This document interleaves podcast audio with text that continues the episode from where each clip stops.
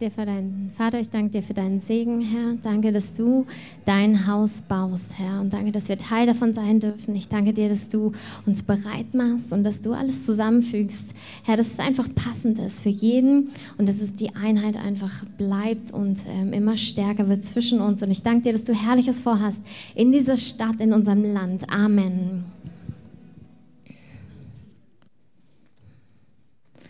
Guten Morgen von mir auch nochmal. Ich bin Dunja, Pastorin hier in der Gemeinde und ich grüße euch von Christoph und Miri, die sind in ihrem wohlverdienten Urlaub und genießen das Leben. Und wir genießen auch das Leben hier. Und ähm, ich möchte euch ein bisschen ähm, mit reinnehmen. Wir sind gerade in einer Reihe über das Thema Gebet, wo wir darüber reden, was heißt es, Gebet aufzurichten. Wir haben die Vision als Gemeinde, 24 Stunden rund um die Uhr zu beten in unsere Stadt, für unsere Stadt. Ähm, und das ist einfach die Fragen, warum machen wir das, wie machen wir das und das bewegen wir heute weiter. Wenn wir, äh, wenn du Gast heute hier bist, herzlich willkommen. Auch da nimmst du heute was mit, da bin ich mir ganz sicher, weil diesen Ruf, den wir spüren, größer ist als jetzt eine Gemeinde oder ein Werk. Es gibt inzwischen über die ganze Welt verteilt Gemeinden und Gebetshäuser, die rund um die Uhr beten, beziehungsweise auf dem Weg dahin sind, die die Vision haben, anzubeten und zu beten, Tag und Nacht, weil das keine Idee von einem Menschen ist oder zwei oder drei oder vier oder fünf, die es ein bisschen gut rüberbringen können, sondern es ist eine Idee des Heiligen Geistes. Und es ist, wenn es eine Idee des Heiligen Geistes ist, entscheidend für das, was auch kommen wird. Ich glaube, dass Gott wirklich das aufrichtet auf unserer Welt, um Schutz zu bieten und um Dinge zu, ich sag mal so, gebären, das heißt, also zustande zu bringen, die Gott auf dem Herzen hat. Und wir sind einfach nur ein Teil davon nicht unwichtig, aber auch nicht wichtiger als andere Teile. Und das ist ganz entscheidend, dass wir wissen, wir machen das nicht alleine. Das ist auch eigentlich keine neue Idee, aber es ist eine Idee des Heiligen Geistes für die jetzige Zeit und jetzt auch konkret für uns. Und ich möchte euch einladen, da mit reinzugehen, auch wenn ihr Teil dieser Gemeinde oder regelmäßig hier seid, aber die letzten Predigten nicht gehört habt, bitte hört die gerne nach, weil das einfach so auch aufeinander aufbaut und miteinander zusammenhängt. Und ähm, ich weiß nicht, ob ihr es, ich spüre es auch in meiner Zeit, die ich mit Gott habe, da ist auch gerade so ein, ach, man sagt immer so schön, Momentum, also etwas, wo ich merke, ach, das ist leichter irgendwie auch in Fürbitte zu gehen, es ist irgendwie gerade leicht in Dinge reinzugehen. Und lass uns da gemeinsam durchbrechen in eine neue Dimension. Ich möchte heute ein bisschen darauf eingehen, eine Parallelgeschichte aus dem Alten Testament nehmen in Haggai. Das ist so ein kleines Buch, was ich jedes Mal suche. Deshalb habe ich jetzt so ein Ding da reingemacht, damit ich es gleich finde. Ähm, und da geht es auch darum, das Haus Gottes zu bauen. Ich möchte kurz erklären, warum ich das als Parallele nehme. Es war in der alttestamentlichen Zeit so, ähm, dass die Bundeslade sozusagen dort war, die Herrlichkeit, die Gegenwart Gottes. Und das Volk Israel hat den Auftrag bekommen, diese Herrlichkeit mit sich zu tragen. Und damit waren sie gesegnet, aber durch sie auch wieder andere. Das Volk Israel hat den Auftrag bekommen, ähm, selbst Segen zu empfangen, um wieder Segen zu sein für alle Nationen dieser Erde, was wundervoll ist. Und da ist Gott dabei, das weiterzubauen. Es war eben damals so eine ganze Zeit, dass sie durch die Wüste gewandert sind. Das heißt, diese Bundeslade hatte ein Zelt und dann wurde wieder alles abgebaut. Also auch das war schon wirklich detailliert und großartig, was Gott ihnen da gesagt hat, wie sie das machen sollen. Aber es hatte eben zum Teil gab es nicht das Haus, weil eben auch eine Wanderung da war. Und dann kommt die Zeit, wo der Tempel gebaut wird. Und der Tempel ist der Ort, wo die Menschen hingegangen sind, um ähm, Gott zu begegnen, um der Gegenwart Gottes ähm, zu, in der Gegenwart Gottes zu sein. Und deshalb nehme ich das als, ähm, als Gleichnis. Also es ist wie ein, ein Bild für das, was wir auch heute machen, weil auf der einen Seite sind wir neutestamentlich, heißt es, dass wir selbst die Tempel sind, also du bist ein Tempel, wo Gottes Gegenwart drin lebt. Und doch ist es auch nochmal was Besonderes, wenn wir als Einheit zusammenkommen und etwas aufrichten. Wir haben für den Gebetsraum immer wieder Worte bekommen, wo gesagt wurde, dass es wie ein, ein, ein eine Quelle ist, wo Wasser raussprudelt. Und dieses Wasser steht für Segen Gottes, der fließt. Das heißt, es soll ein Ort werden, wo die Gegenwart Gottes ist und wo Menschen, inklusive uns, die in diese Gegenwart kommen, heil werden, frei werden, Gott begegnen. Wo es einfach leicht ist, Gott zu begegnen. Und wo wir Gott begegnen, passieren Dinge in unserem Leben. Das ist das eine. Das andere ist, dass es ein Ort sein soll, wo Gottes Segen rausfließt. Es kann durch unterschiedliche Dinge sein. Es kann dadurch sein, dass wir zubereitet werden und dann rausgehen und es ganz praktisch tun. Es kann aber auch sein, durch das Gebet, durch die Worte, die wir sprechen, wird Gottes Segen freigesetzt. Wir bauen also diesen Ort, wo Gottes Gegenwart sich lagert. Von dort aus gehen Gebete aus und dort fließt sein Segen und von dort aus. Wenn wir jetzt in Haggai reinschauen, da war es eine Zeit, ähm, dass die Juden damals aus dem Exil zurückgekommen sind und sie haben angefangen, ihre Häuser zu bauen und sie haben auch angefangen, den Tempel wieder aufzubauen. Er wurde zerstört. Und sie kommen zurück und es geht eigentlich darum, dass der Prophet ihnen das Wort von Gott weitergibt. Was macht ihr da eigentlich? Interessant, so ein Wort zu bekommen. Ich weiß nicht, ob er das zu dir schon mal gesagt hat.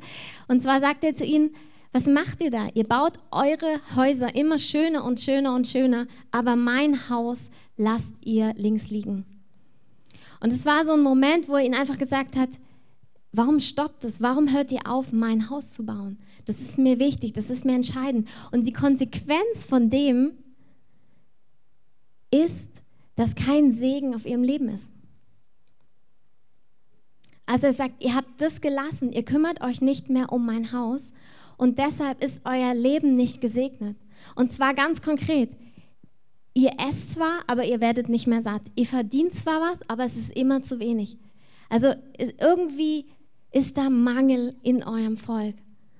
Und ich weiß nicht, ob ihr das kennt, dass manchmal sind wir an Punkten, wo, wo wir merken, ich kann machen, was ich will, aber ich werde nicht zufrieden.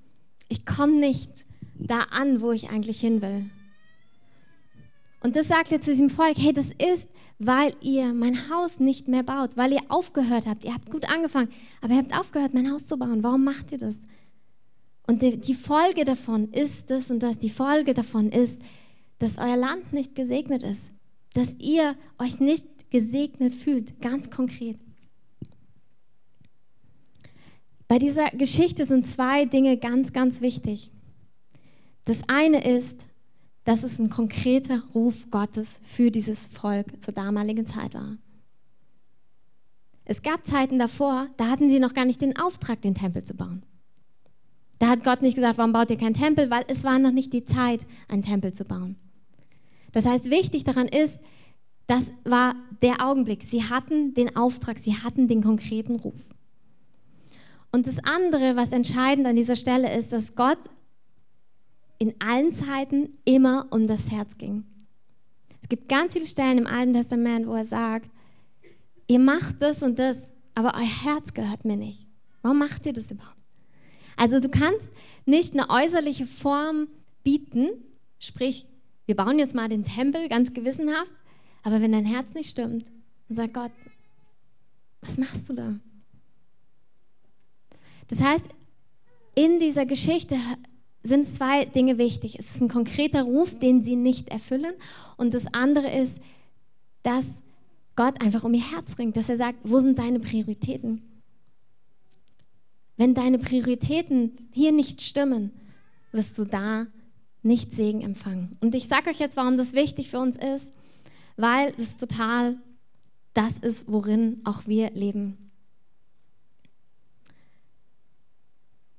Im Psalm 37,4 heißt es: Habe deine Lust am Herrn und er wird dir geben, was dein Herz begehrt. Matthäus 6,33 Trachte zuerst nach dem Reich Gottes und alles andere wird kommen, wird dir wird hinterherkommen. Das heißt, Gott war damals genauso wie heute daran interessiert, dass unser Herz ihm gehört und dass wir den konkreten Ruf auf unserem Leben hören. es ist wirklich de facto so, wenn wir den Auftrag Gottes nicht erfüllen, in allem, wo wir Fehler machen, wo wir auf dem Weg sind, aber wenn wir nicht hören, was Gott zu uns sagt und dem nachgehen, werden wir niemals zufrieden werden. Wir werden nicht zur Ruhe kommen, wir werden nicht satt sein. Und es ist jetzt so entscheidend. Wir haben jetzt als Gemeinde, wir haben empfunden, okay, das ist, was Gott uns sagt, schon seit elf Jahren. Und jetzt ist die Zeit, das aufzubauen. Es ist die Zeit, sein Haus zu bauen. Sein Haus bauen sind noch viele andere Dinge, aber wir empfinden, das ist jetzt die Zeit dafür. Und dann darfst du deinen Platz darin finden. Weil diese Prinzipien gelten auf individueller, Ebene genauso wie auf gemeinschaftlicher. Als Gemeinschaft haben wir empfunden, okay, das ist, was Gott sagt, also gehen wir dem nach. Aber du als Einzelner musst genauso wissen, was ist denn, was Gott jetzt zu mir sagt? Was ist mein Anteil daran? Du darfst dich inspirieren lassen, aber es ist entscheidend, dass du weißt, was ist die Zeit für mich? Was ist jetzt der Schritt, den Gott vor mich legt? Bin ich da drin oder bin ich nicht da drin? Und es ist überhaupt kein Problem festzustellen, ich bin nicht da drin. Weil das ist, was Gott liebt. Wenn wir sagen, ja, oh ja, genau so ist es, du hast mir vielleicht vor drei Jahren das und das gesagt, dann können wir sagen, hey, es tut mir leid und ich möchte das tun, was du mir aufs Herz legst. Es gibt vielleicht auch Einzelne, du bist noch gar nicht mit Jesus unterwegs, du kennst ihn noch gar nicht. Und dein Schritt ist vielleicht zu sagen, ich will mit dir leben. Ich will dich kennenlernen. Mehr kennenlernen. Und ich sage dir, du wirst nicht zufrieden werden. Du wirst nicht zur Ruhe kommen, wenn du dich nicht einlässt, wenn du das spürst, diesen Schritt auch zu machen. Es ist entscheidend, dass wir hören, was Gott zu uns sagt und dass wir die Schritte gehen hinein. Und das Aller, Allerwichtigste ist unser Herz darin, ist unsere, das Herz, was eine Priorität setzt. Das heißt, ich möchte einfach so den Umkehrschluss machen. In Haggai wurde gesagt, hey, wenn du das nicht machst, was ich dir gesagt habe, warum, wie soll Segen auf dein Land, auf dein Herz, auf dein Leben kommen? Andersrum sagt Gott genau in dieser Matthäusstelle, wenn du dem nachgehst, werde ich dir alles andere, ich werde dich versorgen. Du musst keine Angst haben, diesen Schritt zu gehen, weil ich werde alles andere dir zur Seite stellen. Und es ist so, so, so konkret. Es ist nicht nur so ein abstrakter Gedanke, es ist wirklich Gott möchte uns helfen in allen Bereichen unseres Lebens. Wenn du spürst, okay, ich möchte eine, eine Session will ich machen. Ich möchte mich da zur Verfügung stellen. Und dann wird es bestimmt Momente geben, wo du denkst, ah, diese Stunde hätte ich die doch für was anderes oder wie auch immer, da wird's, die wird es geben, diese Momente. Und da dürfen wir Gott vertrauen. Nein, ich mache das, was du mir aufs Herz legst und du kümmerst dich um alles andere. Wir hatten ja die Fastenwoche Anfang des Jahres und ähm, ich hatte irgendwie am Anfang dieser Woche so das Gefühl, oh, jetzt da kommt richtig, da passiert richtig was, da geht richtig was durch. Ich plane gerade eine Hochzeit und ähm, manche wissen, was das bedeutet. Ähm, und es ist einfach, ich habe gedacht, ach, da passiert das, das, da, der Herr wird was tun. Hatte ich so ein Gefühl. Und dann ähm, bin ich in die Woche und ähm, es war schrecklich. Es war wirklich schrecklich. Äh, also irgendwie nichts hat funktioniert, alle haben abgesagt und wir haben uns gestritten und es war einfach nur sehr menschlich und ähm, und es war einfach so, ich dachte, Gott, ich hatte doch das Gefühl, ich rutsche jetzt so durch und weißt du so, ach, es wird glorreich, herrlich und wunderschön. Und dann war es erstmal so, hm, Okay, gut. Letztendlich, am Ende der Woche, war wirklich alles glorreich, herrlich und wunderschön. Schöner als vorher. Viele Dinge haben sich geklärt, aber irgendwie habe ich wirklich gemerkt, es ist Gott, der es macht und nicht ich oder wir. In allem, wo, wo Dinge dann so Es war total wichtig, über Sachen zu reden, die sind dann hochgekommen. Das war einfach alles im Nachhinein super. Im Moment habe ich gedacht, in der Woche habe ich gedacht, aber jetzt müssen sich Dinge doch, also, hä? Mein Gefühl war doch ganz anders gewesen. Aber Gott hat im Nachhinein einfach gesagt, nee, ich habe gewirkt. Nur du warst einfach bei anderen Prozessen. Aber ich habe zwischendurch alles gemacht. Und es war nicht so schön, wo ich dachte, okay, ich kann einfach weitergehen. Und es muss sich auch nicht immer glorreich anfühlen. Aber ich weiß, Gott ist am Wirken. Ich weiß, Gott tut gerade was. Und wenn Gott sagt, schau auf mein Königreich, tu das, was ich dir aufs Herz lege und ich kümmere mich um den Rest, dann heißt es, er kümmert sich um den Rest. Ganz konkret, sogar um all die Dinge, die er viel besser kann. All die Dinge, wo du das Gefühl hast, ich kann da eh nichts machen. Ich kann hier eh nichts ändern. Ich habe da gar keine Chance. Und Gott sagt, ja, und ich bin der, der es macht. Ich bin der, ich wirke. Vertrau mir. Und ich möchte euch wirklich, lass uns doch, wenn ihr teilnehmt an diesem Gebet, euch für neun Monate festlegt, dann lasst uns das so im Glauben machen, dass wir sagen, hey, und alles andere wird uns zufallen. Man kann es so oder so machen. Man kann es machen mit, okay, Augen zu und durch. Oder wir können wirklich den Segen Gottes erwarten. Und zwar den Segen im Gebet, währenddessen. Es ist gar nicht schwer, es ist nicht anstrengend wird, sondern schön. Aber auch den Segen in allen anderen Bereichen unseres Lebens. Das ist nicht, warum wir das machen. Gott ist nicht verpflichtet, uns zu segnen. Ja, irgendwie schon, er hat halt gesagt, ist er treu und macht es auch. Aber an sich gibt Gott uns ja jetzt, sag ich mal, nicht eine Gegenleistung für irgendwas, was wir tun. Wir werden immer die Gesegneten sein, weil er einfach so gut ist, dass du im Nachhinein sowieso denken wirst, was habe ich eigentlich gemacht? weil Gott einfach gut ist, weil er ein guter Vater ist. Und Gott sagt nicht nur, du bist mein Sklave und das ist, was ich dir als Auftrag gehe und es ist deine Pflicht, das zu tun, sondern Gott sagt, du bist mein Kind. Und ich liebe es, dich zu beschenken, während du auf meinen Wegen gehst. Lass uns zusammen sein Haus bauen und ich habe so ganz konkret, okay, was bedeutet das konkret für dieses Gebet? Und das eine ist, was mich an der Geschichte mit Josef immer wieder berührt. Josef ist ganz gut aufgewachsen, hatte dann leider sich ein bisschen verkracht mit seinen Geschwistern, was zur Folge war, dass sie ihn halt verkauft haben und er dann in der Sklaverei gelandet ist, auch im Gefängnis immer wieder Auf und Abs hatte. Dumme Sache, ähm, ziemlich dramatisch. Und Josef hat eigentlich nichts anderes getan in der ganzen Geschichte. Wenn ihr euch mal anguckt, was er getan hat, waren es vor allem zwei Sachen. Er hat sein Herz bewahrt und er hat seine Gaben eingebracht.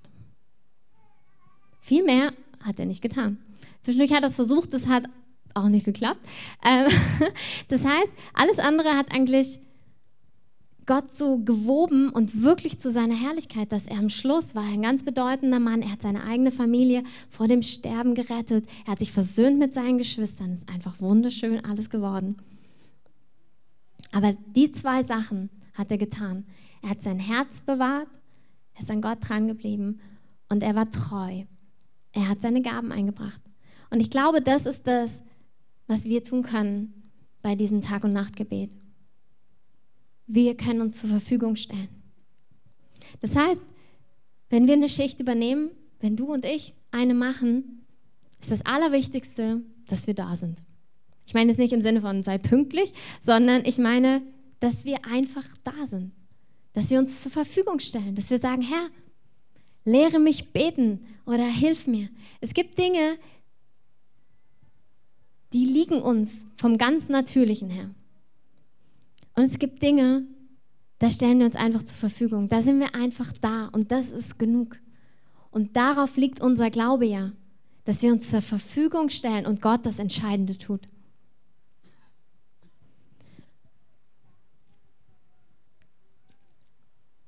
Das heißt, Josef hat sogar seine Gaben eingebracht, aber die Begründung dafür, dass er weitergekommen ist, war immer, dass Gott Gunst gegeben hat.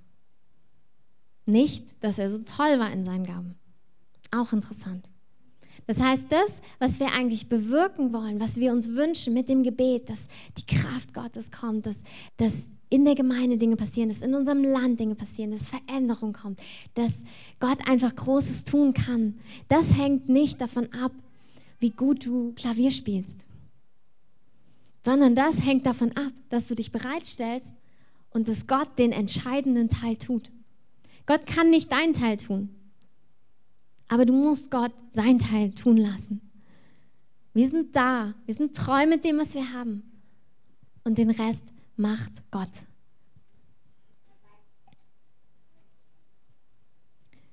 Das heißt,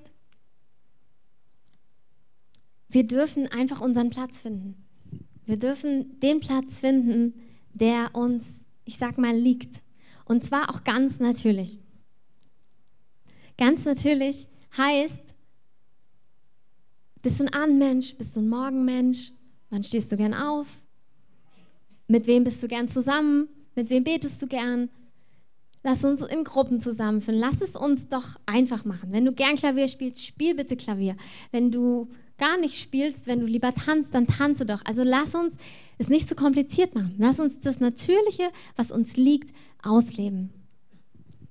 Es gibt Gnaden, die wir einfach haben, die uns Freude machen, die uns Spaß machen. Und das ist total geistlich. Das ist total von Gott. Und das macht ihm Ehre, wenn wir dankbar dafür sind. Wenn wir einfach in dem leben, was gut für uns ist. Nutze Synergieeffekte, wenn du eh gerade da bist oder wenn du von der Arbeit kommst. Mach es dir leicht. Mach es dir einfach leicht. Das gilt auch für unser ganzes Leben. Es ist total legitim zu sagen, hey, das fällt mir leicht, das fällt mir schwer. Und einfach in dem, in dem Natürlichen, was du hast, an Gnade, was Gott dir gegeben hat, zu laufen. Und dann gibt es aber auch die Momente, wo Gott uns Dinge aufs Herz legt, wo du denkst, das entspricht mir einfach gar nicht. Wo Gott vielleicht sagt, oh, drei bis sechs morgens und denkst dir, nein. Oder denkst dir, what? Ähm, was auch immer du denkst. Also einfach so Dinge, wo du merkst, vielleicht, dass du erstmal merkst, oh, das fällt mir gar nicht so leicht. Das ist jetzt gar nicht das Erste, woran ich gedacht hätte, wenn ich an meinen Alltag denke. Das ist jetzt gar nicht so schön erstmal oder fühlt sich gar nicht gut an oder vielleicht auch die ersten Male gar nicht oder wie auch immer. Ich habe es mal ausprobiert, es war schrecklich und was mache ich jetzt? Irgendwie spüre ich, dass Gott mich ruft. und da ist Zeit für Jesaja 54. Jesaja 54 heißt: Juble, du Unfruchtbare. Ihr versteht den Zusammenhang, oder? Klar, nein, Scherz. Ähm, nee, also war kein Scherz, also nur, na, wie auch immer. Ähm, Jesaja 54 sagt uns, wenn du nicht von alleine Kinder bekommen kannst, darfst du jubeln, weil der Herr dir mehr geben wird. Ich lege aus. Wenn es dir nicht leicht fällt, um drei Uhr morgens im Gebetsraum zu sein, darfst du jubeln, weil Gott etwas Übernatürliches machen möchte damit du da sein kannst. Nicht aus Prinzip, sondern weil er dich gerufen hat. Das ist jetzt kein Priorität 3 Uhr nachts, bitte seid alle da, sondern das ist ein, für deinen konkreten Ruf gibt Gott dir eine besondere Gnade. Auch wenn es nicht von Anfang an deinem natürlichen Geschmack entspricht. Das heißt, das Wichtige ist wirklich, wie in dieser Haggai-Stelle, was ist denn dein Ruf? Und das ist eine ganz wunderschöne Übung, einfach mal auch da zu lernen, Gott zu hören. Wie spricht denn Gott zu mir? Auch Dinge nicht zu kompliziert zu machen, auch nicht zu leicht zu machen. Ich merke, bei manchen Dingen, die mache ich einfach und dann merke ich, ja klar, kann ich da und da und mache ich einfach. Und es gibt andere Dinge, da merke ich so, okay, Herr, ich fühle mich fasziniert von bestimmten Zeiten oder was auch immer, aber ich brauche wirklich ein Wort, um das neun Monate durchzuziehen. Wisst ihr, und es gibt so diese Spannbreite. Es gibt so manche, die sagen, ach klar, kein Problem, mache ich einfach. Und es gibt andere, die sagen, oh, ich, ich muss hier wirklich irgendwie eine Gewissheit haben, dass du mich da durchträgst. Und beides ist total legitim und beides ist total gottverherrlichend. Weder das eine ist glorreicher noch das andere. Weder das eine ist geistlicher noch das andere. Weder das, wo du es nicht konntest und Gott dir wirklich die Kraft gibt, dir die Power gibt, dich da durchträgt durch alle Höhen und Tiefen. Das ist wunderbar und herrlich. Aber da, wo es dir leicht fällt und du einfach läufst und neun Monate denkst, yay, es ist genauso herrlich. Und wir dürfen uns da auch nicht vergleichen. Jeder hat einen Weg. Jeder hat seinen Weg mit Gott. Und jeder hat einen anderen Ruf von Gott, auch zu dieser Zeit jetzt. Und es ist entscheidend, dass jeder das hört und das mit Gott durchringt. Für manche ist es Zeit zu ringen und für andere ist es Zeit, das Einfache zu nehmen, wo Gott Gnade gegeben hat. Punkt. Und es gibt da kein mehr oder weniger. Es ist wirklich interessant, dass ähm, wir von Gott einfach eine Identität bekommen haben, die wir erst in Teilen verstanden haben. Und ich glaube, für manche ist dieser Schritt ins Gebet hinein, es ist einer der Schritte, der dich in deine Identität hineinführt. Wenn du von Gott etwas spürst, von dann bis dann oder die Zeit oder mit der Person zusammen, was auch immer, ob viel oder wenig, egal. Vielleicht hörst du auch von Gott, das ist nicht deine Zeit. Ganz wichtig. Das, was Abraham in seine Berufung geführt hat, war Gehorsam. Er hat das Wort Gottes gehört, zieh in ein anderes Land und er ist gegangen. Und er hat immer wieder eine neue Verheißung bei jeder Weg, bei jedem Wegstück bekommen, immer wieder, nicht neu, die gleiche Verheißung, aber immer wieder wiederholt. So gut ist Gott. Er lässt uns nicht auf dem Trockenen sitzen. Das heißt, Gehorsam ist entscheidend, dass wir dem folgen, was Gott sagt dass wir uns zur Verfügung stellen in all dem, wo wir dastehen und denken, ah, ich kann das gar nicht, ich, oh, ich, das kostet mich alles, auf den Weg zu gehen, an manchen Stellen wirklich zu ringen und mitzugehen. Und es, es ist so interessant, dass, dass wirklich, wir hatten im Vorgebet ähm, zwei prophetische Worte, die über Identität gesprochen haben. Und zwar, das eine Bild war, dass es wie ein Strom da ist, und wir auf der einen Seite stehen und auf der anderen Seite unser, ich sag mal, verheißenes Land. Also da ist das Land, wo wir unsere Identität leben. Und es ist so, und dann war so ein Boot bereitgestellt und es Gott gesagt hat, diesen reißenden Strom, wo sich manchmal das anfühlt wie, ich komme niemals da drüber. Ich schaffe das nicht. Ich komme nicht in meine, irgendwie ist immer was, was sperrt, was blockiert. Oder ich kann mich gar nicht darauf einlassen, was Gott sagt. Ich habe gar keinen Glauben dafür, vielleicht darüber zu gehen. Dieser Strom sieht so groß aus, dass Gott diesen Strom stillt und uns das Boot geht, um drüber zu fahren. Und das andere Boot war, dass es nicht mal nur ein Ruderboot ist, sondern ein Motorboot. Und dass Gott uns rüberfährt, dass wir noch nicht mal selbst paddeln müssen. Ist doch herrlich, oder? Das heißt, dass die Verheißung Gottes ist in dem Kontext, dass wenn du was hörst vom Herrn oder wenn du einfach nur denkst, manchmal ist es so einfach, also auch so, ja, ach, finde ich cool, finde ich gut, möchte ich dabei sein oder das zieht mich irgendwie an oder fasziniert mich. Dass Gott sagt, ich werde diesen Strom stillen, diese Dinge, die zwischen dir und deiner Berufung stehen.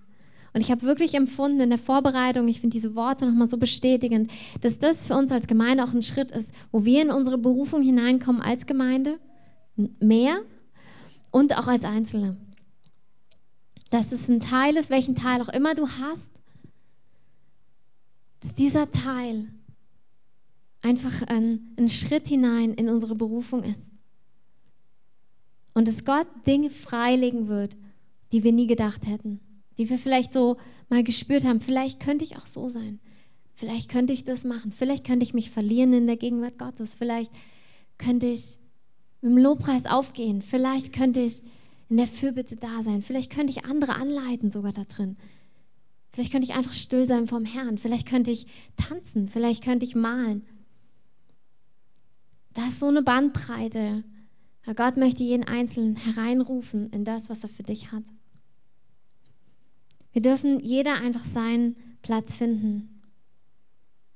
Und es ist einfach wunderschön, auch da zu sehen, dass da, wo wir Dinge noch nicht können, wo wir uns noch nicht bereit fühlen, wo wir es vielleicht noch nicht mal sehen in uns. Dass Gott sagt, juble. Juble da, wo du keine Lösung hast. Juble da, wo du menschlich nicht fähig bist. Juble, weil dein Retter ist nah. Und er führt dich hinein in diese Berufung. Er führt dich hinein in deine Identität, für dich ganz persönlich. Und eine Sache, die mir total geholfen hat in den fünf Jahren Frühgebet und die, glaube ich, entscheidend ist, auch übers Gebet hinaus, ist die Sache der Verbindlichkeit. Ich glaube total, dass wir es brauchen, uns, egal in welchem Rahmen, aber dass wir es immer wieder brauchen, verbindlich Entscheidungen zu treffen, damit wir dorthin kommen, wo wir hinwollen. Es geht hier nicht darum, dass du irgendwo hinkommst, wo jemand anders dich hinhaben will. Es geht darum, was willst du? Was empfindest du von Gott? Und Verbindlichkeit ist ganz oft ein Punkt, der uns bei der Stange hält. Sind wir ehrlich. Ich hätte nicht fünf Jahre lang jeden Morgen da gesessen, wenn ich nicht wusste, in den ersten Jahren waren wir noch im, äh, in so einem Laden noch von jemand anders. Ähm, da gab es nur einen Schlüssel, den hatte ich. Ich wusste, wenn ich nicht da bin, stehen die anderen vor der Tür. Keine gute Idee. Das heißt, ich war da. Ganz praktisch. Das waren schöne Zeiten, das waren zum Teil herausfordernde Zeiten, aber ich war da, weil ich mich festgemacht hatte. Und ich sage euch ganz ehrlich, ich wäre nicht immer da gewesen, wenn ich mich nicht festgemacht hätte. Wäre ich nicht. Diese fünf Jahre haben eine Frucht auch in meinem Leben gebracht, wo ich merke, ich bin so dankbar dafür, dass Gott mich in eine Position gebracht hat, wo ich mich festmachen musste. Und deshalb, und ich glaube, das gilt nicht nur für das Gebet, nicht nur für die neun Monate. Das ist für unser Leben wichtig. Es gibt Dinge, da müssen wir uns einfach festmachen damit wir die durchkommen, damit wir nicht ausweichen, damit wir nicht zurückweichen. Das heißt, dass wir nicht von denen sind, die zurückweichen. Und eine Verbindlichkeit ist was ganz Starkes und Kraftvolles, was dir hilft, in deine Vision hineinzukommen, die Gott dir gegeben hat. Ein Punkt zum Ende ist, dass alles, was wir tun, ist gegründet in der Gegenwart Gottes. Es kommt von ihm her. Ich möchte Kolosser 1, 9 bis 14 über euch auslesen.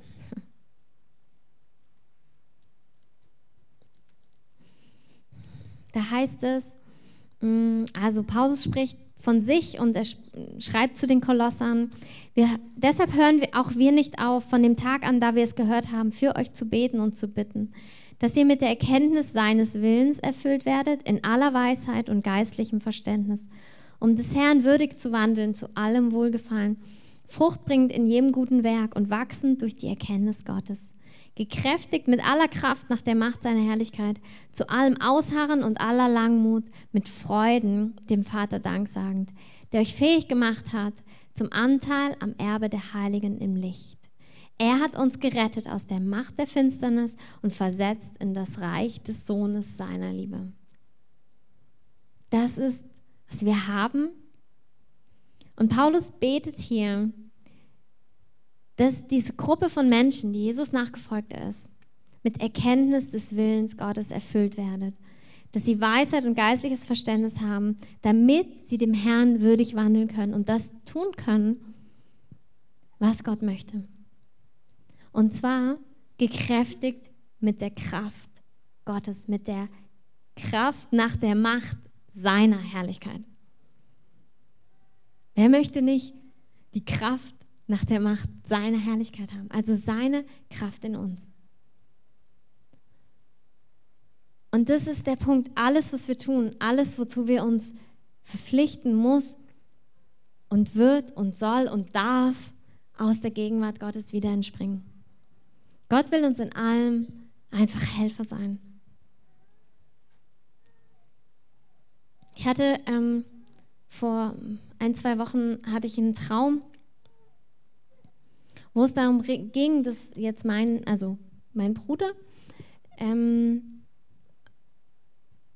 eben Tag- und Nachtgebet war, was ganz witzig ist, weil er ähm, genau jetzt gar keinen Bezug dazu hat. Ähm, und das Krasse war, dass ich in diesem Traum gespürt habe, wie schön das wäre, wenn wir eine geistliche Einheit hätten. Und ich bin aufgewacht und ich war so berührt, etwas zu spüren, was ich noch nicht kenne. Und ich glaube, wenn wir uns auf den Weg machen, ist es Gottes Hilfe. Weil wir waren dann, ich bete immer dienstags morgens für Israel und wir beten auch immer, es heißt in der Bibel, dass wir es wie zwei Herden sind, die wieder eine Herde werden sollen. Also wir beten dafür, dass, ähm, dass wir zusammenkommen wieder, dass das wiederhergestellt wird, was Gott einfach verheißt an Einheit. Und in dem Moment kam mir dieser Traum und Gott hat gesagt, hier geht es nicht nur um deine natürliche Familie, sondern hier geht es auch um deine geistliche Familie. Und es geht darum, dass Geschwister wieder zusammenkommen. Und es hat mich so bewegt in diesem Moment, weil ich dachte, ja, wie können wir für Dinge beten, wenn wir nicht eine Vision dafür haben? Und in dem Moment war so eine Vision in meinem Herzen, dass ich dachte, ich wusste gar nicht, wie schön das sein kann. Also es war das wirklich eine Vision, wie ein Vorgeschmack. Dass ich dachte, ja, so könnte es sein. Da habe ich mit einem Feuer gebetet, weil es eben der Ursprung war aus der Offenbarung Gottes. Und bei mir geht es ganz oft über Beziehung, also einfach über Menschen. Ich brauche immer so Beispiele, einzelne Menschen. Ich kann es nicht so gut in, in Gruppen. Ich brauche dann so ein Gefühl von einer Person. Und das war so, wo ich dann dachte, ich war Gott so dankbar, dass er auf meine Art zu mir geredet hat. So wie ich es verstanden habe, so wie mein Herz es greifen kann. Und ich möchte das einfach so uns zusprechen, dass da, wo wir uns auf den Weg machen, ihm nachzufolgen, wo wir uns auf den Weg machen, uns treu zu verpflichten für etwas, was sein Herz ist und was uns in unsere Vision hineinbringt, da ist er unser Helfer. Und er wird dir die Dinge so geben, wie du sie brauchst. Vielleicht bist du mehr der Typ, der gern Bücher liest, dann wirst du die Bücher kriegen, die dich motivieren, weiterzumachen, die dir eine Vision geben. Vielleicht bist du mehr der, keine Ahnung, ob du was erleben musst, ob du Worte hören musst. Gott kennt dich ganz genau. Und Gott weiß, wie er dich motivieren kann. Und wie er dich zu der Größe inspirieren kann, die du in dir trägst. Dass wir aus der Offenbarung Gottes heraus Dinge freisetzen auf dieser Erde, dass wir aus dieser Offenbarung heraus einfach wissen, was sein Wille ist. Dass wir wissen, was er jetzt tun möchte. Und dass wir das nicht nur vom Kopf her wissen, sondern dass es eine tiefe Offenbarung ist, dass es durch all unser Sein eigentlich durchgeht. Und dass wir mit Leidenschaft und mit Feuer beten und anbeten können, weil es eben aus dieser Offenbarung heraus entspringt. Ich möchte gern die Band nach oben bitten. Ich habe eine ähm, Werbung gesehen. Bitte vergebt mir, wenn ich es nicht ganz richtig wiedergebe, weil ich es ohne Ton gesehen habe. Ich habe nur das Bild gesehen. Und da war ein, ähm, ein kleiner Junge, der gespart hat und er hatte so einen Basketballkorb in, im in seinem Zimmer und hatte so eine Spardose und hat halt, sah so aus, okay, er spart für ein Spiel, dass er halt dann mal da Basketball gucken kann. Und ähm, dann hast du die nächste Szene, wo quasi seine Freunde alle mit Fahrrädern, so cool im Sommer, weißt du, wir fahren zum See mäßig, ähm, losfahren und äh, einfach Spaß haben und er steht da und schmirgelt den Zaun ab, um ihn neu zu streichen. Und dann geht er, dann die nächste Szene, er geht zurück in sein Zimmer und packt dann so die Pennies da rein. Und es sah wirklich, also für mich sah es so aus wie nochmal 10 Cent gesammelt. Und es war so ewig, bis er dann bei dieser Karte für dieses Spiel ankommt. Und sein Vater sieht ihn und lächelt schon so und denkt so, ah, jetzt passiert was Gutes. Und dann ähm, kauft er ihm einfach die Karten und steckt die in sein, seinen Sparschwein rein. Und dann siehst du also, wie er dann das findet und total begeistert ist und jubelt, dass er jetzt auf dieses Spiel gehen kann. Und mich hat es so bewegt, auch für uns, weil so ist Gott. Du bist treu in dem, was er dir gegeben hat. Du wirst deine Centstücke in dein Sparschwein. Es gibt manche Dinge, die kosten dich was. Manchmal fahren deine Freunde jubelnd zum See und du sitzt im Gebetsraum vielleicht. bald kommt der Sommer. Und Gott sagt, ich sehe das. Und es ist nicht so, dass ich dir eins zu eins gebe. Ich gebe dir nicht das, was du verdienst, sondern ich, ich segne dich, weil du mein Kind bist. Ich sehe deine Wünsche und ich will dich beschenken. Und ich mache das genau auf die Art, die du empfangen kannst. Vielleicht magst du gar keinen Basketball. Gott gibt dir was anderes. Gott möchte dir das geben, was du magst. Das, was dein Herz bewegt. Weil er dich liebt und weil er dir deine, seine Liebe zeigen möchte. Er will dir zeigen, dass er dich lieb hat, dass er für dich ist, dass er großzügig ist. Ich möchte jetzt einfach so beten. Vater, ich danke dir für deine Liebe. Ich danke dir, dass du dieser Gott der Wunder bist, der große und kleine Wunder tut und der in allem seine Liebe ausdrückt. Und Herr, ich möchte jetzt für diese Gemeinde sagen, Herr, als die Kreative wollen wir zur Verfügung stehen. Für das, was dein Herz bewegt. Herr, du hast uns einen Ruf gegeben und wir wollen treu sein in diesem Ruf. Und Vater, ich danke dir, dass du das baust, dass du dieses Haus baust und dass du die Gnade darin bist, Herr.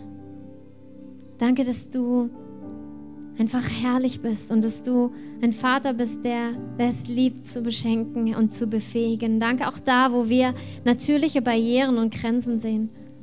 Herr, dass du uns eine Vision dafür gibst, was auf der anderen Seite des Flusses ist. Und dass du uns den Glauben dafür gibst, dass du das Boot bereitstellst und der Motor schon läuft und wir nur noch reinspringen müssen, Herr. Ich danke dir auch da, wo Dinge Zeit gebraucht haben, wo vielleicht eine Unfruchtbarkeit da war, wo eine Zeit von Unfrucht, wo einfach wir einen Weg gebraucht haben, um da anzukommen, wo wir jetzt stehen, Herr. Herr, ich danke dir, dass du das in Herrlichkeit umwandeln wirst, Herr. Da, wo es auf und ab gab. Herr, danke, dass du sagst, juble. Juble, da wo der Weg nicht gerade war, weil ich werde was Herrliches draus machen und ich werde meine Größe zeigen an deinem Weg. Ich werde mich erweisen als der Gott, und lass uns noch einmal diesen ähm, Refrain einfach singen. You're the God of Miracles. Du bist der Gott der Wunder, der Großes tut in unserer Mitte. Du tust Wunder. Du bist der Gott der Wunder. Du bist der Gott der Wunder und wir glauben, Herr, dass du das Entscheidende tust. Herr, du machst das Entscheidende, Herr. Ich danke dir, dass wir uns einfach zur Verfügung stellen dürfen, dass wir bereitstehen können. Ich danke dir, Herr dass du auch wirklich rufst, Herr. Dass du heute Morgen einen Ruf bestätigst auf manchen Herzen und dass du Entlastung gibst auf anderen Herzen, Herr. Danke, dass wir nicht in Religiosität leben, Herr. Das hast du eben schon gesagt im prophetischen Mikro, Herr. Ich danke dir, dass wir in Freiheit leben, dass wir dir folgen dürfen mit unserem ganzen Herzen, Herr. Herr, und ich danke dir, dass du diese Gemeinde baust, aber dass du noch viel mehr baust, dass du ein Werk baust auf der ganzen Erde, damit du wiederkommen kannst, Herr, und damit du Herr, wirklich in Herrlichkeit auf diese Erde kommen kannst, Herr. Und ich danke, dass du das baust mit uns, durch uns. Herr, danke, dass wir in Einheit stehen zu anderen Werken, zu anderen Gemeinden, Herr.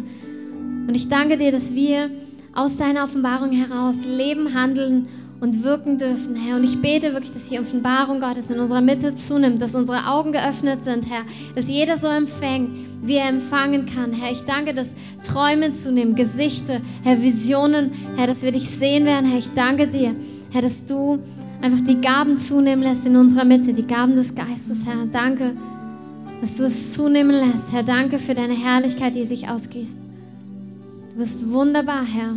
Und alles, was wir tun, wollen wir aus dir heraus machen, denn du bist die Quelle von allem, Herr. Wir lieben dich. Und ich segne jedes einzelne Herz, Herr, mit Frieden, mit Güte und großer Barmherzigkeit Gottes. Danke, Herr, für deine Gegenwart.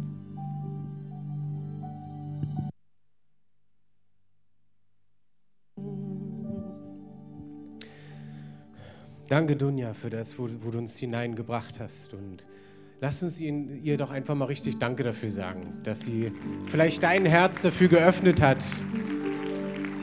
das irgendwie mehr zu greifen. Und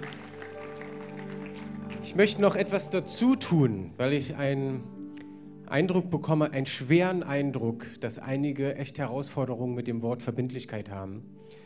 Und jetzt nicht, um drüber zu lachen, ganz im Gegenteil, weil ich das selber kenne aus meinem Leben. Ich möchte euch ermutigen, wenn du mit dem Wort Verbindlichkeit ein Problem hast, wir, wir öffnen ja hier eh gleich wieder den Raum, dass du zum Gebet nach vorne kommen kannst. Ich glaube, dass Verbindlichkeit ein ganz wichtiger Part ist in der Bibel, äh, wodurch auch geistige Dinge wirklich durchbrochen werden können. Und ich weiß nicht, ob ihr diese Stelle kennt. Ihr habt bestimmt schon mal von der Waffenrüstung Gottes gehört. Und da dürft ihr gerne mal reinlesen. Und zwar im Epheser 6, ab Vers 10 ist sie beschrieben. Und da steht unter anderem drin in Vers 18, indem ihr zu jeder Zeit betet mit allem Gebet und Flehen im Geist und wacht zu diesem Zweck in aller Ausdauer und Fürbitte für alle Heiligen. Ich glaube, dass genauso dieses 24-7-Gebet, was wir auch als Gemeinde aufbauen, dass es nicht nur ist, damit wir, oh Gott, du bist so herrlich, sondern ich glaube, dass wir geistlich wirklich einen Stand einnehmen, ein, ein Feld einnehmen, ein Land einnehmen. Und ich glaube, wir müssen auch anfangen daran zu denken, dass wir als Christen nicht in einem Kuschelkurs sind, sondern es ist Fakt, dass es Mächte gibt, die nicht wollen, dass Menschen zum Glauben kommen, dass Mächte wollen, dass obwohl du dich für Jesus entschieden hast, dass dein Leben trotzdem kaputt geht. Und ich glaube, dass die Mächte der Finsternis auch wollen, dass Gemeinden kaputt gehen und zwar auch in Berlin. Und ich glaube, dass dieses Gebet genauso ein Schutzschild aufbauen wird, nicht nur für unsere Gemeinde, sondern auch für unseren Bezirk, für, unser, für unsere Stadt. Dass ich dich auch ermutigen möchte zu sagen, hey, wenn du ein Teil von diesem Gebets, ähm, dieser Gebetsinitiative, sage ich jetzt mal, bist, bist du ein Teil der Waffenrüstung Gottes in diesem Reich, was Gott baut. Also es ist manchmal auch Gebet, wo wir richtig einstehen für Leute, wo wir für Gemeinden beten, wo wir für Leiter beten, wo wir für Missionare beten, wo wir für Beter beten, wo wir für Lobpreiser beten, für das gesamte Reich Gottes. Und so lasst uns mit diesem, was Dunne uns heute auch gegeben hat, lasst uns mit dem wirklich zu Gott gehen und fragen, hey, wo kann ich ein Teil davon sein?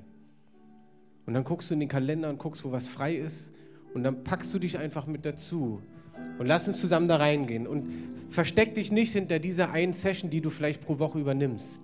Deine Verantwortung ist es im Alltag, trotzdem mit Gott weiterzureden. Und nicht nur in diese ein oder zwei Stunden. Aber lass uns ein Teil davon sein, wo wir gemeinsam Reich Gottes bauen. So wollen wir jetzt auch den Gottesdienst gleich beschließen. Und wenn du es empfinden hast, du brauchst dann noch Gebet oder auch für andere Sachen, Krankheit, äh, Schmerzen, was auch immer, kannst du gern nach vorne kommen. Die Beter kommen auch gleich nach vorne und beten für dich. Wenn du das empfindest, noch hier bleiben zu wollen und einfach noch vielleicht Gott zu hören, kannst du gern drin sitzen bleiben. Aber wenn du dich unterhalten möchtest, wenn du merkst, hey, ich möchte noch einen Kaffee trinken, dann bitte geht raus und nutzt draußen das schöne große Foyer.